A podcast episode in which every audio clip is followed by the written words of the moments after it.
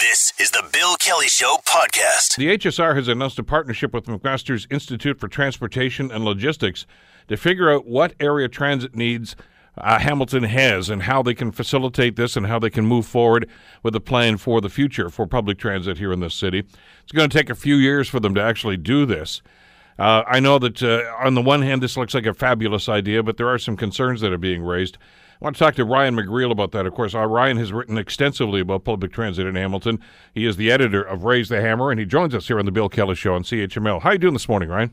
I'm really good, Bill. How are you doing? I'm great. Listen, as I said in my preamble, on the one hand, uh, it's great that they want to get public input, and that's always a key part of any policymaking decision. But I, am starting to worry now that we're studying this thing to death, and we're not doing a whole lot to try to improve things. What are your thoughts on this?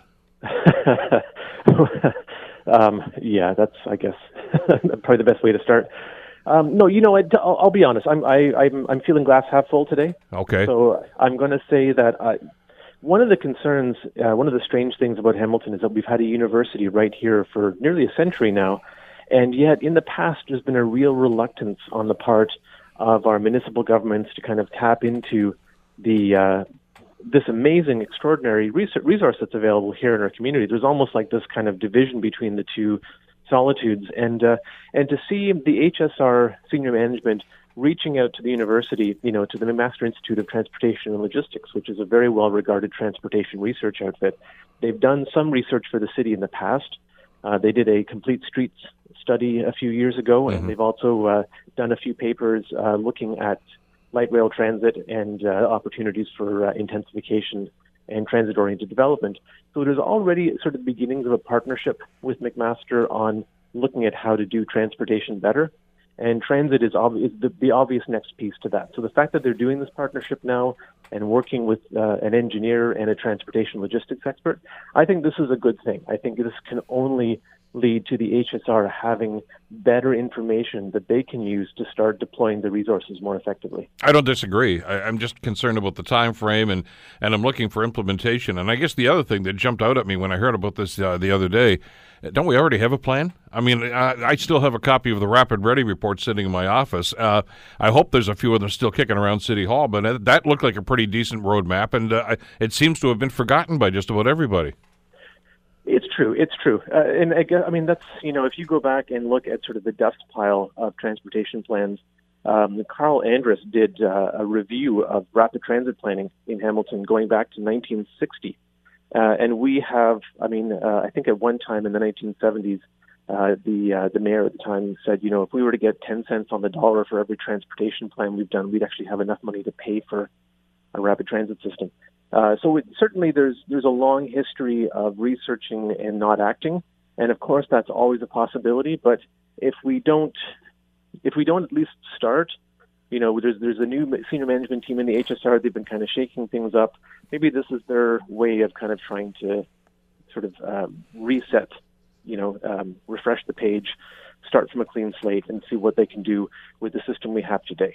Well, to your points, uh, I just referenced the Rapid Ready report. I think we've gone through three managers in this department since that report was published, haven't we?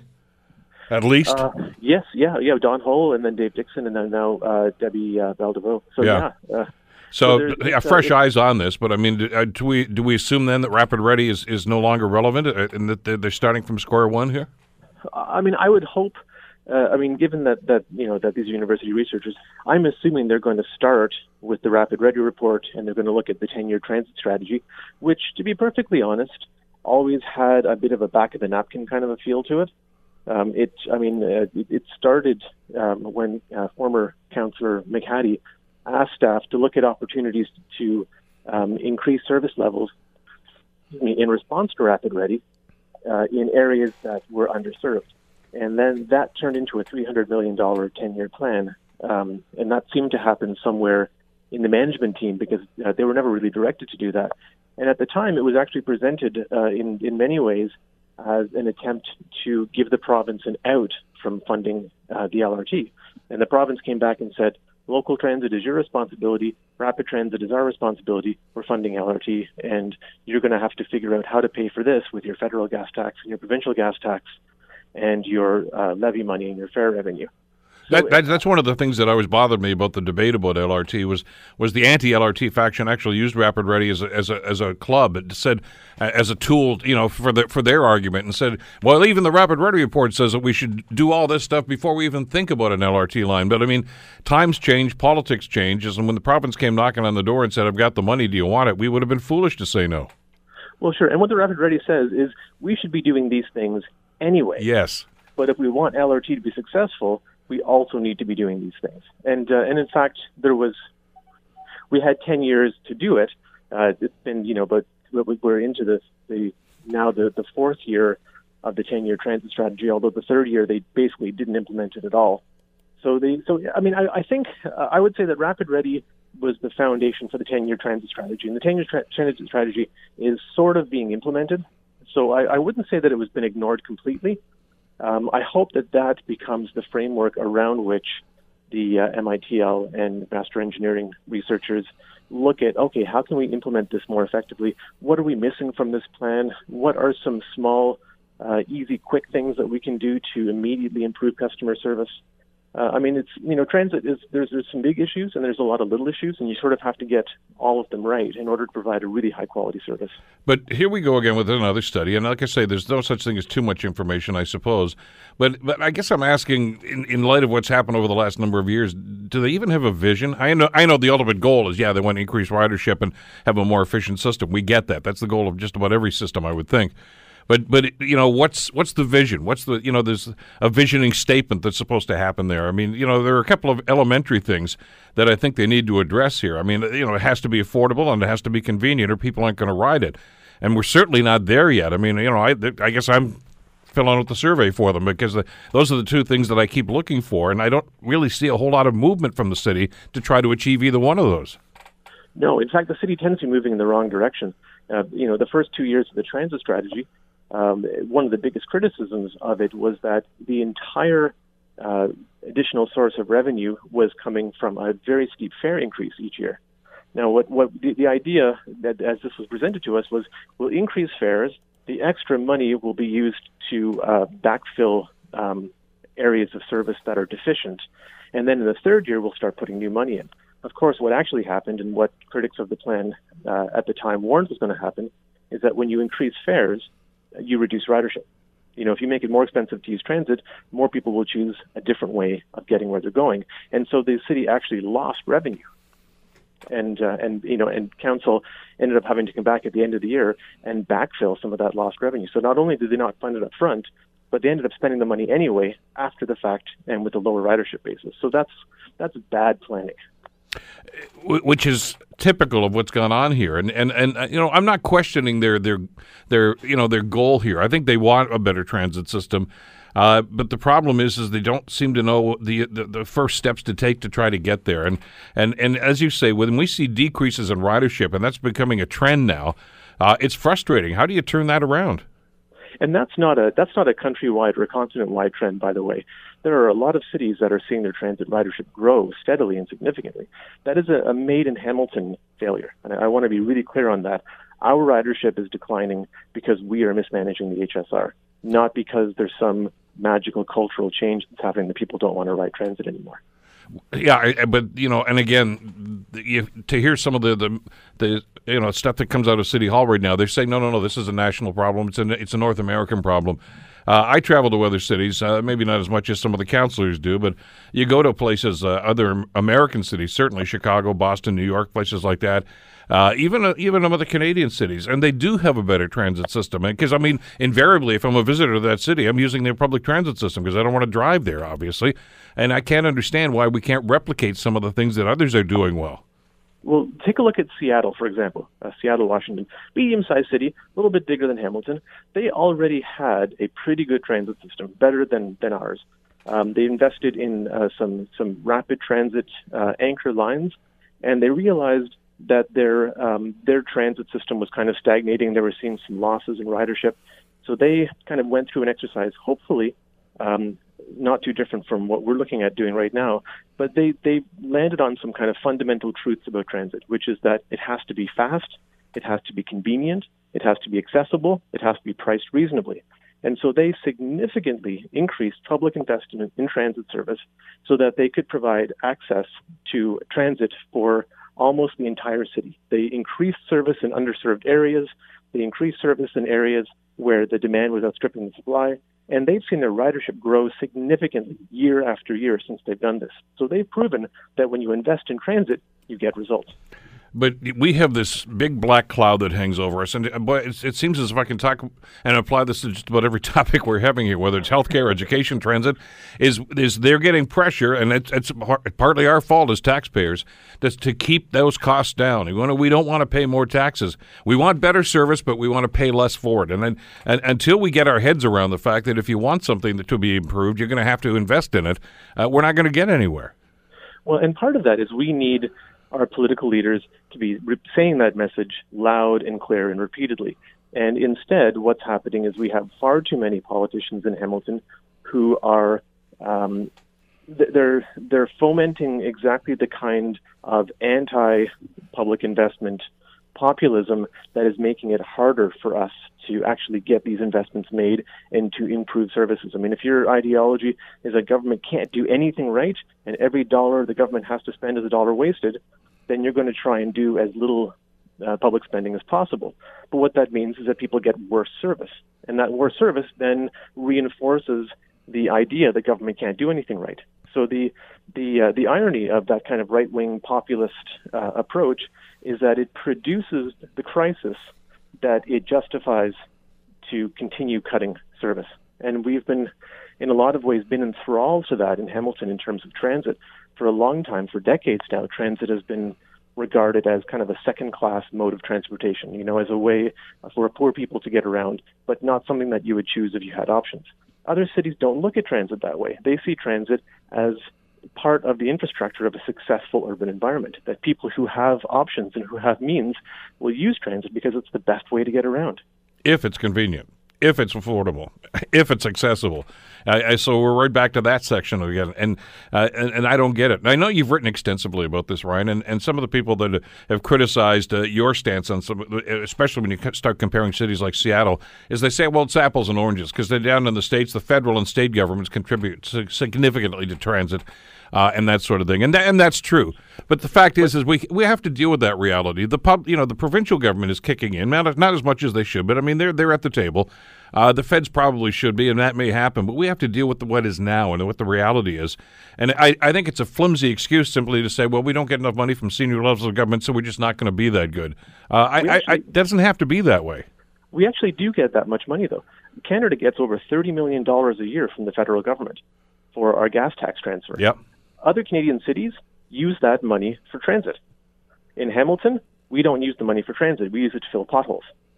And so we're actually getting federal gas tax money that's supposed to be for transit, and we're not using it for transit, and then we're complaining that we don't get enough money for transit.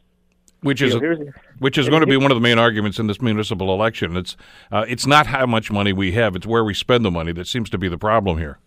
Well, and the other piece to that is in Hamilton, we are the only city in Ontario possibly the only city in Canada that charges different tax rates for transit to people depending on where they live in the city. This is uh, it's called area rating for transit. It's mm-hmm. uh, a holdover from the pre-amalgamation days when, let's say, Ancaster didn't have its own transit service, so they would pay uh, a fee to Hamilton, and Hamilton would send some buses to Ancaster. We have been one city for almost two decades now, and yet we still maintain this uh, this balkanized system of funding transit. So if you want to improve improve transit service in Ancaster, Ancaster residents have to pay 100% of the cost of that increase. Well, that's ridiculous and it's not fair. And it means that places that have lower levels of transit service are stuck at those lower levels because the taxing system isn't harmonized across the city. We need to fix that. And Council has been kicking that down the road for the last 16 years now. I got to think that as we head to the polls this October for the municipal election, that this is going to be the issue. I, I, I mean that broad umbrella of transit. I mean LRT falls under that, but transit service, etc. Uh, and and I, I, you know, we we silly if we fall for this excuse that well we're studying that you know we did this McMaster study give us another couple of years and we'll have some answers for you uh, as they can start knocking on doors I would think that this is going to be the number one issue. I would hope that while they're doing, I guess this is part of the thing is that we have this mentality in Hamilton that we can only do one thing at a time. You know, so if we're if we're doing this study, then everything else just goes on hold while we're doing that study. And I think what we should be doing is we should be looking at making incremental improvements on an ongoing basis. You know, continuously, uh, whether it's uh, reducing the number of missed buses every day because uh, we have a shortage of drivers, whether it's it's figuring out which areas have too many pass-bys where you have a bus is there but it's already full so you can't get on. We already have real-time data for these things and we can start solving those right now. We don't need a study to fix the deficiencies, but I think a study will help in order to get us to advance to the next level of actually providing a higher quality service. Ryan McGreal, uh, check it out, of course, and Raise the Hammer. Always a pleasure, Ryan. Thanks so much for this today. Likewise. Thanks a lot, Bill. Take care. It's uh, uh, your turn to have your thoughts on this, and of course, you'll get to do that on election day in October for the municipal election.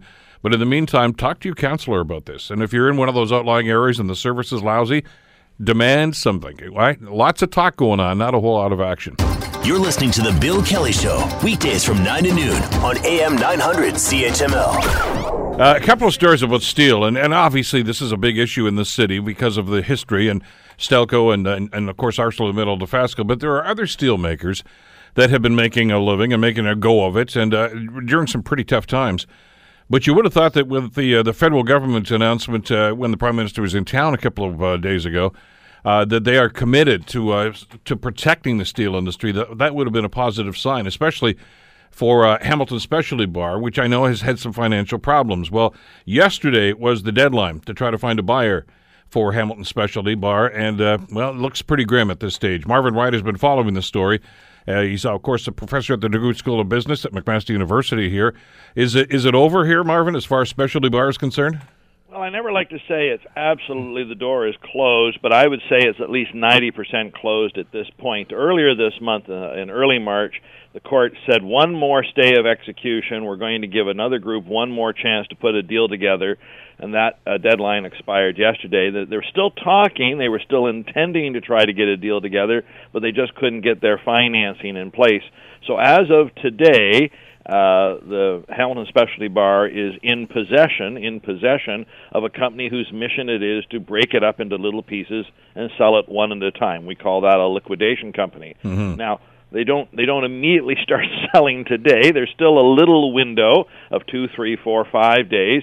Presumably, these potential buyers could still come forward and say, rather than selling it piece by piece, I'll buy the whole thing from you. But clearly, time is not on their side. What's wrong? Why is this not attractive? I mean, I understand that the steel industry has its challenges, uh, and that's globally, not just here in Hamilton. But at the same time, uh, you know, you'd like to think that somebody's going to have some, uh, not unlike what happened with U.S. Steel slash Stelco. Yeah, you'd like to think there was some entrepreneur out there who felt they could uh, could weave some magic on this and and uh, find a way to get the company not only operating but selling its product again. Uh, you asked what's the problem with it. Well, uh, uh, for one thing, its size. Uh, Uh, this company, Hamilton Specialty Bar, can, at full capacity, produce about 400,000 tons of steel. That's nothing to be sneezed at, but if you take a look at Stelco, we're talking in terms of 6 million tons of steel. This is less than 10% the capacity of a Stelco, and so that gets you to the question of, well, what's the right economic size to be operating? The other thing is that historically, and I'm now talking 100 years ago when this company was first founded, what they produced was bar, bar that was turned into railroad uh, ties or rail- railroad uh, lines that uh, trains ran on. Uh, it still produces bar and it tries to produce this bar for the automotive industry, but their needs have changed as well.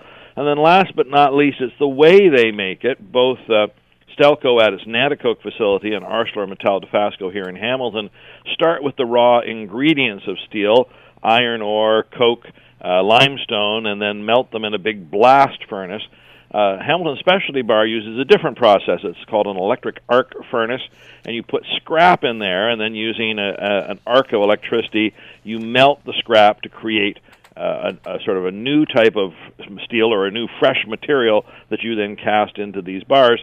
And that market is also soft at the moment. So when you put it all together, there's just not anyone the, who, who, seems anyway willing to take the chance with this company. You, you, mentioned the market being soft. Is it ever going to return? I mean, is there ever going to be a need or a, a, a desire for the kind of product that these guys make? Yeah, I never like to talk about uh, ever or never because you know things change. Right now, if you take the automotive industry, they have been making extensive use of other materials, whether that be aluminum or plastics or polymers, to try to create lighter weight cars. Lighter weight cars consume less fuel and get better gas mileage or whatever the fuel you're using, a better use of the electricity, whatever that sort of thing. So at the moment, they don't seem to be returning back to steel the way they did, but all you need is someone to come out with some new direction, some new product, and all of a sudden, unfashionable product becomes fashionable again.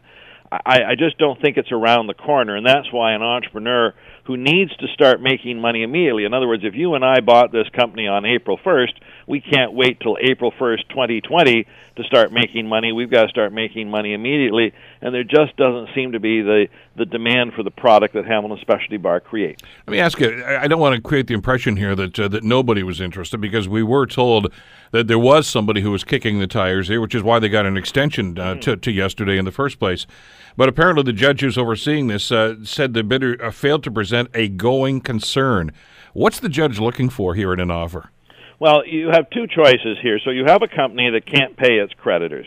One option is to sell it as a going concern, meaning that somebody's going to come in and continue operations, keep the people employed, keep giving them paychecks, uh, keep making the contributions, and and then that money that you get from bu- buying the company as a going concern can go to pay down the creditors if you can't find someone who wants to continue to run the company as a going concern, then the only way the creditors can get their money back is if you liquidate it piece by piece.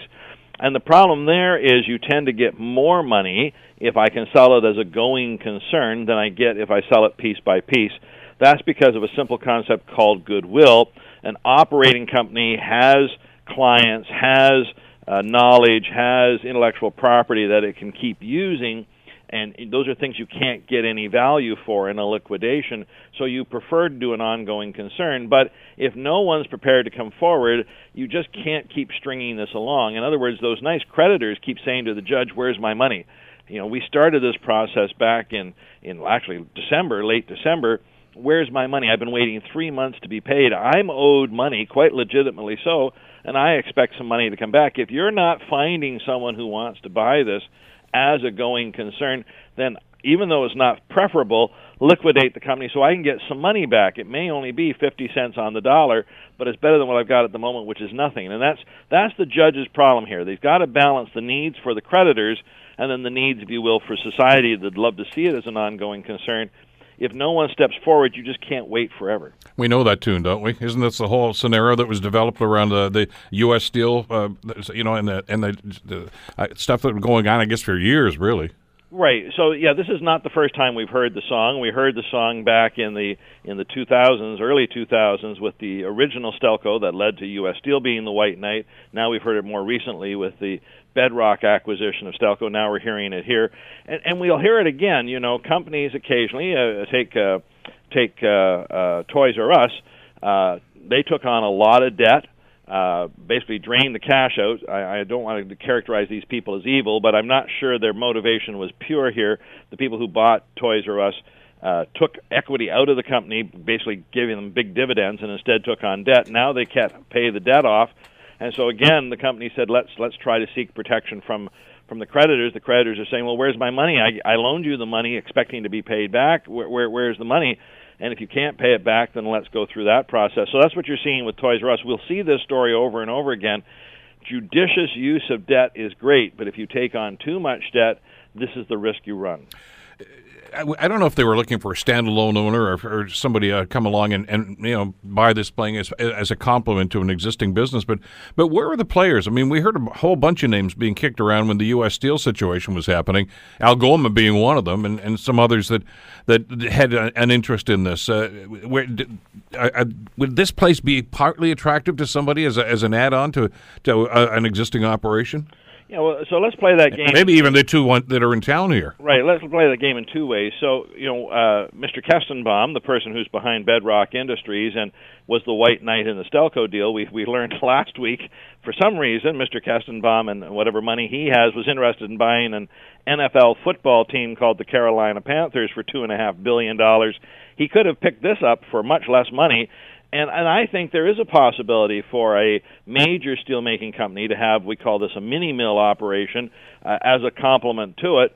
But that's only if you think you've got the markets. And I, at this point, I, I think Mr. Kestenbaum and Bedrock is busy enough trying to find markets for their existing products, and and that's a bit of an uphill fight because once you lose those customers, it's hard to win them back. But nonetheless, they're trying to do that um, I, I think they just didn't feel they wanted to take another fight on their hands. Same thing with ArcelorMittal Dofasco. They're saying we, we're busy enough with the products we've got and the processes we have.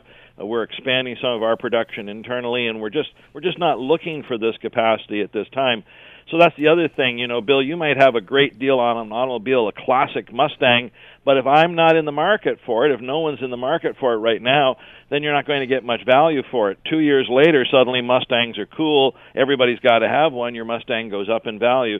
That's kind of what you've got here. There's a few people who kick the tires. I think the most recent group actually was not a steel making concern, but really more of an investment concern. They were trying to put together a deal that they could then farm out to other steel making companies, basically flip it, uh, like a house flipper, if you will, mm-hmm. buy it and then flip it to somebody else but they just couldn't get their financing together. And for the moment, anyway, this is this is the unattractive kid on the block. Nobody seems to want to buy it. Well, I guess one of the other options then is is changing the product line. If the, if what they're making right now uh, doesn't have much of a market, can they reinvent themselves? You, you could, but that also takes time and cash. In other words, if I buy the capacity, buy the empty plant, and say, now I want to take you off in a new direction, I don't really need your intellectual property, meaning your formulas to make the various products you're currently making. I'm going to have to come up with the new formulas for the new products. Uh, your salespeople, well, I know you have ties in that industry. Now I need you to make ties in that industry. All of that takes time. Excuse me. When you have a company in a bit of financial distress, time is one of the things you don't have. So, how much people were willing to, we call it bridge finance, in other words, buy the company as of April 1st but maybe not start turning a profit for six months or a year. That requires you have extra cash in your pockets. Uh, there just didn't seem to be anyone stepping forward. Now, I I'm still hopeful, Bill. I want again, I want to sound that same positive note you do. There was somebody talking, you know, if they can get their tea leaves together, but now the clock is really, really ticking. We're down to the last truly five minutes of this uh, this story and if they can't do it in a week or so, then I'm afraid we're going to see a big yard sale down there. But it, this is, you know, the old idea about you know a, an open market here, and simply saying, well, nobody else wants it, I can come in and get this thing for a song. Uh, I don't necessarily know if that's the case. So from the, what the judge is saying, who's overseeing this, Marvin, there there are some standards that have to be met. I mean, even right. even with the U.S. Steel situation, which is now Stelco, of course. Uh, I mean, Algoma was was trying to be a player in that, and basically the court told them go away. You know, you guys don't qualify. I, am wondering if that's going on here. Right. So uh, let's try it another way for you here. The the court can go down two roads. Each of them has a dollar sign at the end of it. It's pretty easy to figure out what the liquidation value of a company is. What if I break it up into individual pieces? In other words, I sell off whatever trucks they have and whatever vehicles they have and what whatever inventory. I can calculate a value for that that's probably less than the amount owed, but look, I can still do that calculation. Now, I'd love to sell it as an ongoing concern, but I'm not going to sell it at just any price. If you come in there with a dollar and I go, well, a dollar for those creditors isn't as good as what I can get with the liquidation, then I prefer liquidation. For the court to side on your uh, to to rule in your favor, the amount of money that's going to be generated from the sale has to be better than what you would get from the liquidation. And that's again, remember the judge here is ruling. And I know many people get upset about this, but this whole uh, creditor protection business, this is the lens that they use. What is in the best outcome for the creditors? Not the best for the retirees, not the best for the city, not the best for the employees. So if I can get more money out of a liquidation, I'm going to go with the liquidation route. I'd prefer to sell it as an ongoing entity, but only if I can get more money that way. This is going to fall into the same category. You mentioned Toys R Us, and we can go through Sears and a number of other companies that uh, have seen better days and have had to lock their doors here. Uh, but once again, we're getting into the same kerfuffle we had about uh, U.S. Steel. and CCAA rules that the creditors are way up here, the the workers and pensioners. Uh, too bad, so sad. You guys are out of luck. Yes, uh, but uh, and I I know that um, uh, the NDP, for instance, have have argued that they're going to want to rewrite that legislation. I just don't know how you rewrite it because the triggering event here is a company that has borrowed money and can't pay it back, and at that point. It is the creditors who are owed legitimately so, legitimately so, owed the money that they're supposed to pay. So, how do you balance this? Uh, I know the workers have, if you will, a future right by continuing their employment and the continuing their uh, pension obligations, what have you. And I think they do need to be on the list. But first and foremost, the triggering event is the company that's borrowed money and can't pay it back. You can't stop companies from borrowing, and you can't stop companies from putting themselves in these circumstances. And if the creditors don't get some amount of protection, then these companies who might need some cash may not get the loans they need to keep operating. So it is how do you do this balancing act? I'm not sure it's an easy snap of the fingers. It's eh, obviously if I'm a worker or a retiree, it's easy to say put me first, put me first. But then, how does the company get the cash it needs to operate? And some of these companies do need loan financing. And I should also note, Bill, I said the judicious use of debt. All debt is not bad. Used properly, debt can be a very important tool but you've got to use it properly. And this is true also personally. The story that we haven't talked about yet, but I think we may by the end of this year, is I suspect there are some people out there who, much like this company, have over levered themselves. And as interest rates continue to rise over the next year, year and a half, a few of them may find themselves in the same kind of a problem now. They just can't pay back what they owe. And then what do you do? Uh, it, it's again a very tricky situation. Well, and if uh, you know past occurrences are any indication, I mean, as soon as somebody looks and starts asking for creditor protection, I mean, they, are going down a pretty slippery slope, uh, as these guys did. And uh, I, I, agree with your point, by the way. I don't know if the CCAA legislation is actually the place where you're going to try to to help look after uh, you know the retirees and the pensioners. Maybe a separate piece of legislation to cover that off uh, because clearly there's there's a problem here, and I don't think it's going to get better anytime soon. As you say, I think we're going to see more examples of this rather than fewer. Well, the reason why this comes up at all, Bill, is the pensions that are owed money. That we have pensions, we still have some pensions that are underwater, meaning there's not as much money in those pension funds as is needed to keep them whole over the life of the pension plan. And at that point, that's where I think we need to have them say, wait a minute, you have an obligation here that you can't just walk away from. Uh, in some years, when when pension funds are perfectly full, and there have been those times, granted not in the last few years, but take the early 2000s, I can remember some creditor protections where no one in the pension plan was owed anything. Then probably the current system works just fine. But until these pensions get righted around, maybe we need to put that bookmark in there.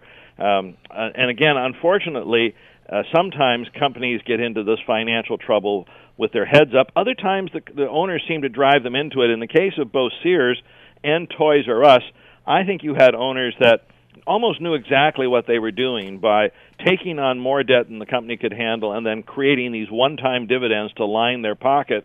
They were really telling us they didn't care about the future of the companies.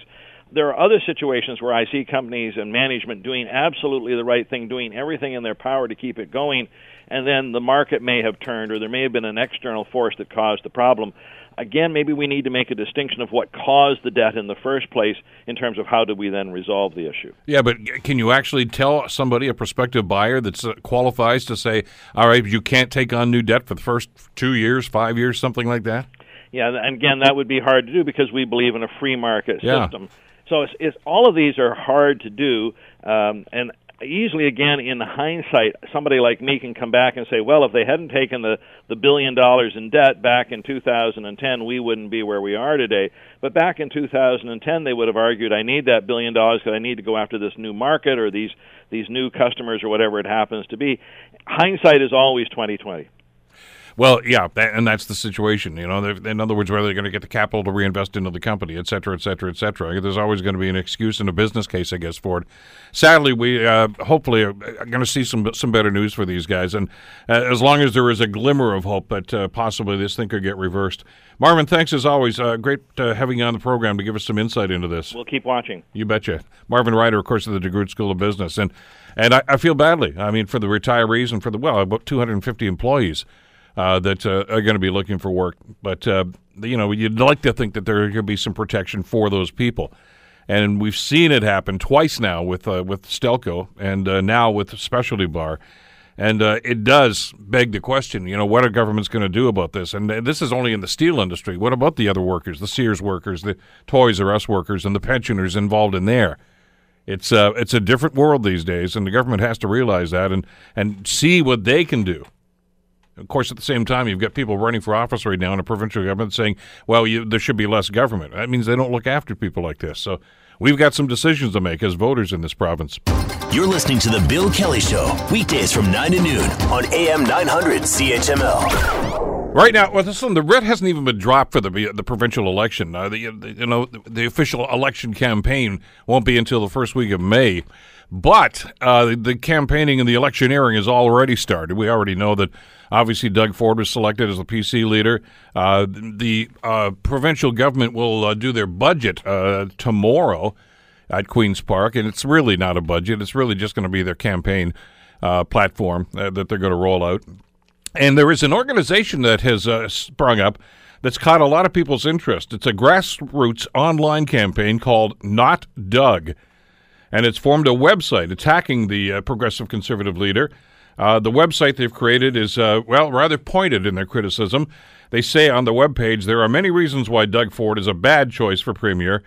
And then they go on to list a litany of Ford's controversial statements about autistic children, abortion, women, racism, drugs, among other topics. And on and on it goes. It looks pretty slick. Uh, which begs a question: Is there a political party behind it? Well, the people that are uh, involved with this organization called Not Doug uh, say absolutely not.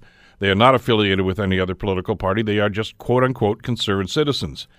Do things like this actually have an impact on elections? Let's ask Richard Brennan, retired journalist, of course, covered uh, Queens Park for many, many years for the Toronto Star. He joins us on the Bill Kelly Show. How are you doing this morning, Richard? Hi, Bill. How's it going? Uh, well, I mean, this is why they call it the silly season, I guess, isn't it? Well, I was reading the story and I looked up the uh, website for this, uh, not Doug. And all the things they say are, you know, certainly uh, could be true, and some of them are certainly true. But the point is, and you know, some might, you know, applaud their efforts, but I don't think it's going to mean deadly, quite frankly. Well, first of all, you've got to access this. If you don't look at the web page, you're never going to know. I know they put some posters up, I guess, on some some poles, uh, telephone poles around there, said uh, "Beware of Doug." I guess to take off on the old "Beware of Dog" signs that you can buy. But uh, it, it, I'm, I'm, getting the sense, and and obviously, uh, you and I have talked about how the importance of campaigns can can have an impact on this. But I, I'm getting a sense that a lot of people already have made up their minds about what they want to do here, and I'm not so sure if if this sort of a campaign is going to have any impact at all. Oh, it'll have some impact. It'll, it'll make some people uh, give pause for thought. But the more and more I see or listen to uh, people out there, the more I think the die is cast here. And it's just a matter how bad, bad the bloodletting is going to be, uh, quite frankly. I, I think, uh, you know, quite frankly, I think uh, uh, Doug uh, Ford is a, is a blowhard. Uh, but I don't know if it'll matter. I think you know he he's a buffoon. Uh, he's not he's not unlike what you know the president of the United States. His qualities are very similar, but people certainly have told me at least that it's time to change the channel.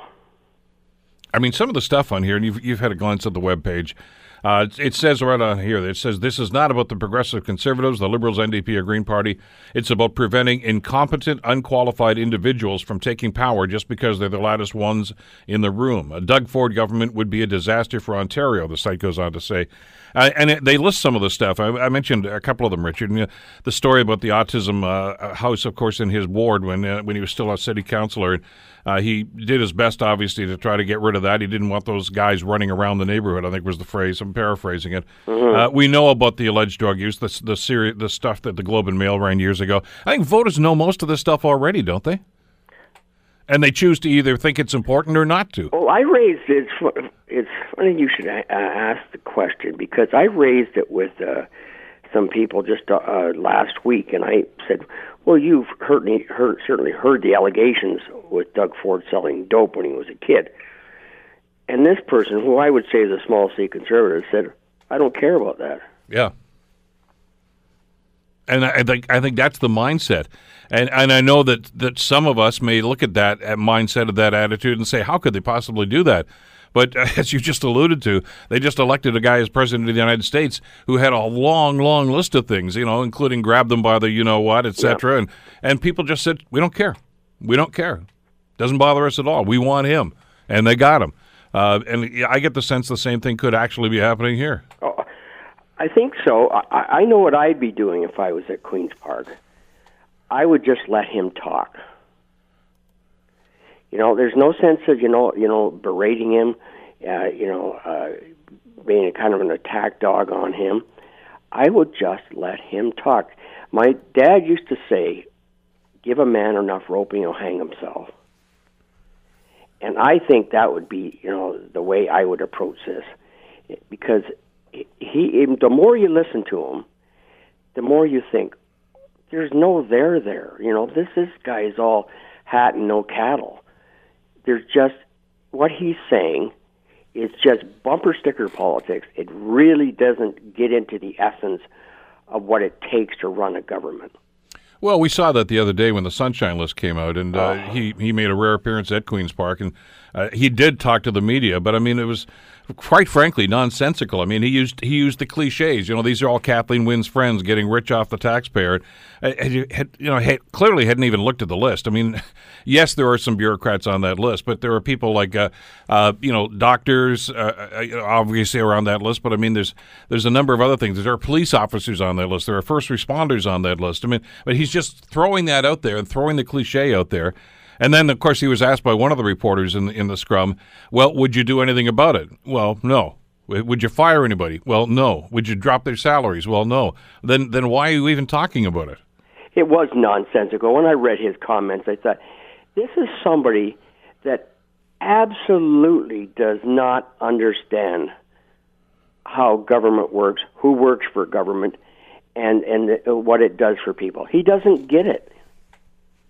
But he's there and he's he's. I, I and I, am wondering really, Richard, as you see the stories that come out on almost on a weekly basis now about how, how low the Liberals are, and, and maybe the NDP might be ahead of them. We don't know yet, but how much of a lead the Conservatives are, the PCs are alleged to have here. But those numbers were pretty good anyway. I mean, before Ford became the leader, and I think a lot of people that were speculating when the leadership was finally decided and Ford ended up as the winner that there'd be a big dip in PC uh, fortunes as a result of that. Like, oh no, we don't want that guy. But I don't see it happening. No, I well, the I mean, again, the campaign's going to tell the tale. We'll we'll see if the the liberals can can hold him even to a, you know a minority government. Uh, we'll see. Uh, but right now, it just seems like it's it's a it's a it's it's he's a steamroller, and it's he's just rolling across the province with his you know, his uh, patented bumper sticker politics where it's a mile wide and an inch deep. And it, if you you look into what he's saying, it doesn't make a lick of sense. But are we at the stage politically in this country right now where uh, it's uh, anybody but, uh, and I, I, that's a terrible way to vote. But I mean, I understand how frustrated everybody is with the Wynne government, and we see that with the the polling and, and, and boy, just anecdotally, talk to anybody. I mean, that that's just want to play word association, say Kathleen Wynne, and see the kind of response you're going to get from just about everybody. I, I know liberals, longtime liberals, that say, "Look, it's time for her to go." Uh, but you know there is a mood for change. But is it change just for the sake of change, well, or are they going to look for some substance? The trouble, isn't it? I mean, it, you know, it, you wake up uh, on you know uh, you know June eighth, if you haven't followed the uh, the results, and you you may have a bad case of buyer's remorse because you he may get elected, and then you start you know in the in the cold light of day, you look at him and go, did we really do this? You know, have we more or less? You know what? I'll just back up a second. It's funny the people that who I know who condemn Trump and his behavior and his, you know, kind of maniacal way of doing things here in Ontario are the same ones that are praising Ford. And I go, don't you see the connection? Don't you see that, you know, their approach is very similar? Yeah, yeah, but they rationalize. I mean, I've had oh, those discussions with some people too that, that will do that very same thing. They're Ford supporters, and and they, they vilify Trump for what's going on, and uh, and they simply say, well, he's not Donald Trump, uh, and and they'll pick one of those things and say, see, he doesn't do that sort of thing. Like, uh, well, we don't know that, okay, but the reality here is that they're they're trying to rationalize. But but this is this is this is election by default, really, and we're seeing the same thing federally to a certain extent. If you want to believe some of the polling that's gone on in the last couple of weeks where there's a great deal of discontent with Justin Trudeau, not with his policies so much, but with his actions.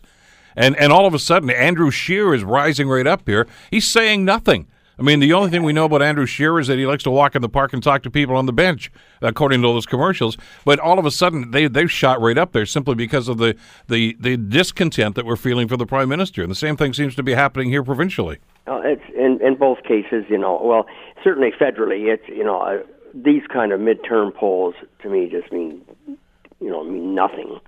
Uh, you know, it, it it really is a popularity contest. These kind of midterm polls. You know, did we like the way he dressed in India? No. Has he? You know, has, we don't like the way he's been behaving. You know, no. You know, I mean, that's the thing is. But right now, we're getting the provincially, we're getting down to the the short strokes here and we've got an election coming up within weeks, and I, I really believe that you know it's it's not going to look well for the liberals. Like I say, how bad the bloodletting will be remains to be seen. Well, we'll get an idea tomorrow, I guess, when Sousa uh, Charles Sousa does the budget, the, the provincial budget, which is really it's it's a not budget, really. It's it's really going to be their election platform weighed out there, but they're going to be promises galore here. Uh, but I don't know if they've got anything in the bag of tricks that's actually going to catch the voters' fancy. I mean, at this stage, it's it's pretty late in the game. Well, I I don't know what's going to be in the budget because I think half of it's been announced already. Mm-hmm you know, just today she ta- you know she announced uh, you know free daycare, or the, her government, I should say, announced free daycare for preschoolers. Which sounds fabulous for young parents, but have those young parents already made up their mind about what they want to do on election day? That's is anybody listening? Have they made up their minds? Is anybody listening? That that's the real question here. I mean, if I was a young parent, I would go, boy, that's I like the idea of that. Well, and, yeah, but he's and we already know Andrea Horwath's already mentioned a few things, and you know they're they're starting to let some of their platform out. We pretty much know where the liberals are going to be on this because, as you mentioned, some of the announcements they've made. But we're still sitting there saying, okay, so what's the conservative platform? It's it's not the people's guarantee, clearly. Uh, and and we don't know what is. I mean, for instance, there's the announcement today about daycare. Well, would a conservative government uh, carry on with that? What would they do? We don't know yet. And uh, I know they they say they're busy putting something together right now, but uh, it'd be nice to have something to compare it to, so we can make a value judgment here instead of simply saying, "Well, I don't like that personality. I like that personality better." I don't believe at the end of the election we'll really know what they're up to. I really don't. I mean, you're going to get a bunch of vague answers for to very specific questions about you know what it might education, you know, sex education, uh, health care, you know, social services. You know, is he going to come in and and attack you know the uh, folks who are receiving social services? We don't know. And I don't think he'll he'll give an answer that will be clear enough for people to understand during the election campaign to really know what he's up to. I mean, we're we're clamoring now for some details, but at the end of the day, I mean, let's look at past history. Uh, when we do have those election platforms, when we do have the red book that Jean Chrétien had, or we had the Common Sense Revolution, uh, it made for interesting reading during the campaign, but it was pretty good to hold on to it and, and, look afterwards and realize, okay, they're not doing that. Oh, they didn't do that. Oh, they're not doing it. They reversed their idea on this. On and on it goes. So, I mean, are they really even worth the paper they're written on? I kind of think you've answered your, your your your own question there, and that they don't want something that people can hold up and say you did this, you didn't do that, you did this. They don't want that because then they don't have to they don't have to adhere to something that they might have you know put in writing. This is going to be just I'm not her. Vote for me because I'm not her, and and it's going to be, that's going to be the same message throughout the campaign. Yeah, well, and that may well be the problem. But uh, you know, as simplistic as that strategy sounds, so far it seems to be working. Well, it, uh, from what from my you know uh, certainly vantage point, the people I chat with, it it certainly be, seems to be catching on. You know that Ford, despite his maybe shortcomings, is is you know he's he's hit the sweet spot here, and and people are saying, yeah, let's just give him a try. Well, that seems to be the consensus so far. We'll see how it plays out over the next little while. Uh, always a pleasure, Richard. Thanks so much for the time today. Okay, Bill. Talk to you later. Richard Brennan, of course, uh, covered uh, Queen's Park for many, many years. And and there's the quandary that Ontario voters are feeling right now. They, they clearly want change. They clearly don't want to see this government be reelected. But where do you go for the alternative? And I don't know that a whole lot of people have made up their mind yet. So maybe a campaign would be worthwhile. Maybe some campaign promises and some commitments would be worthwhile. We'll see. The Bill Kelly Show, weekdays from 9 to noon on AM 900 CHML.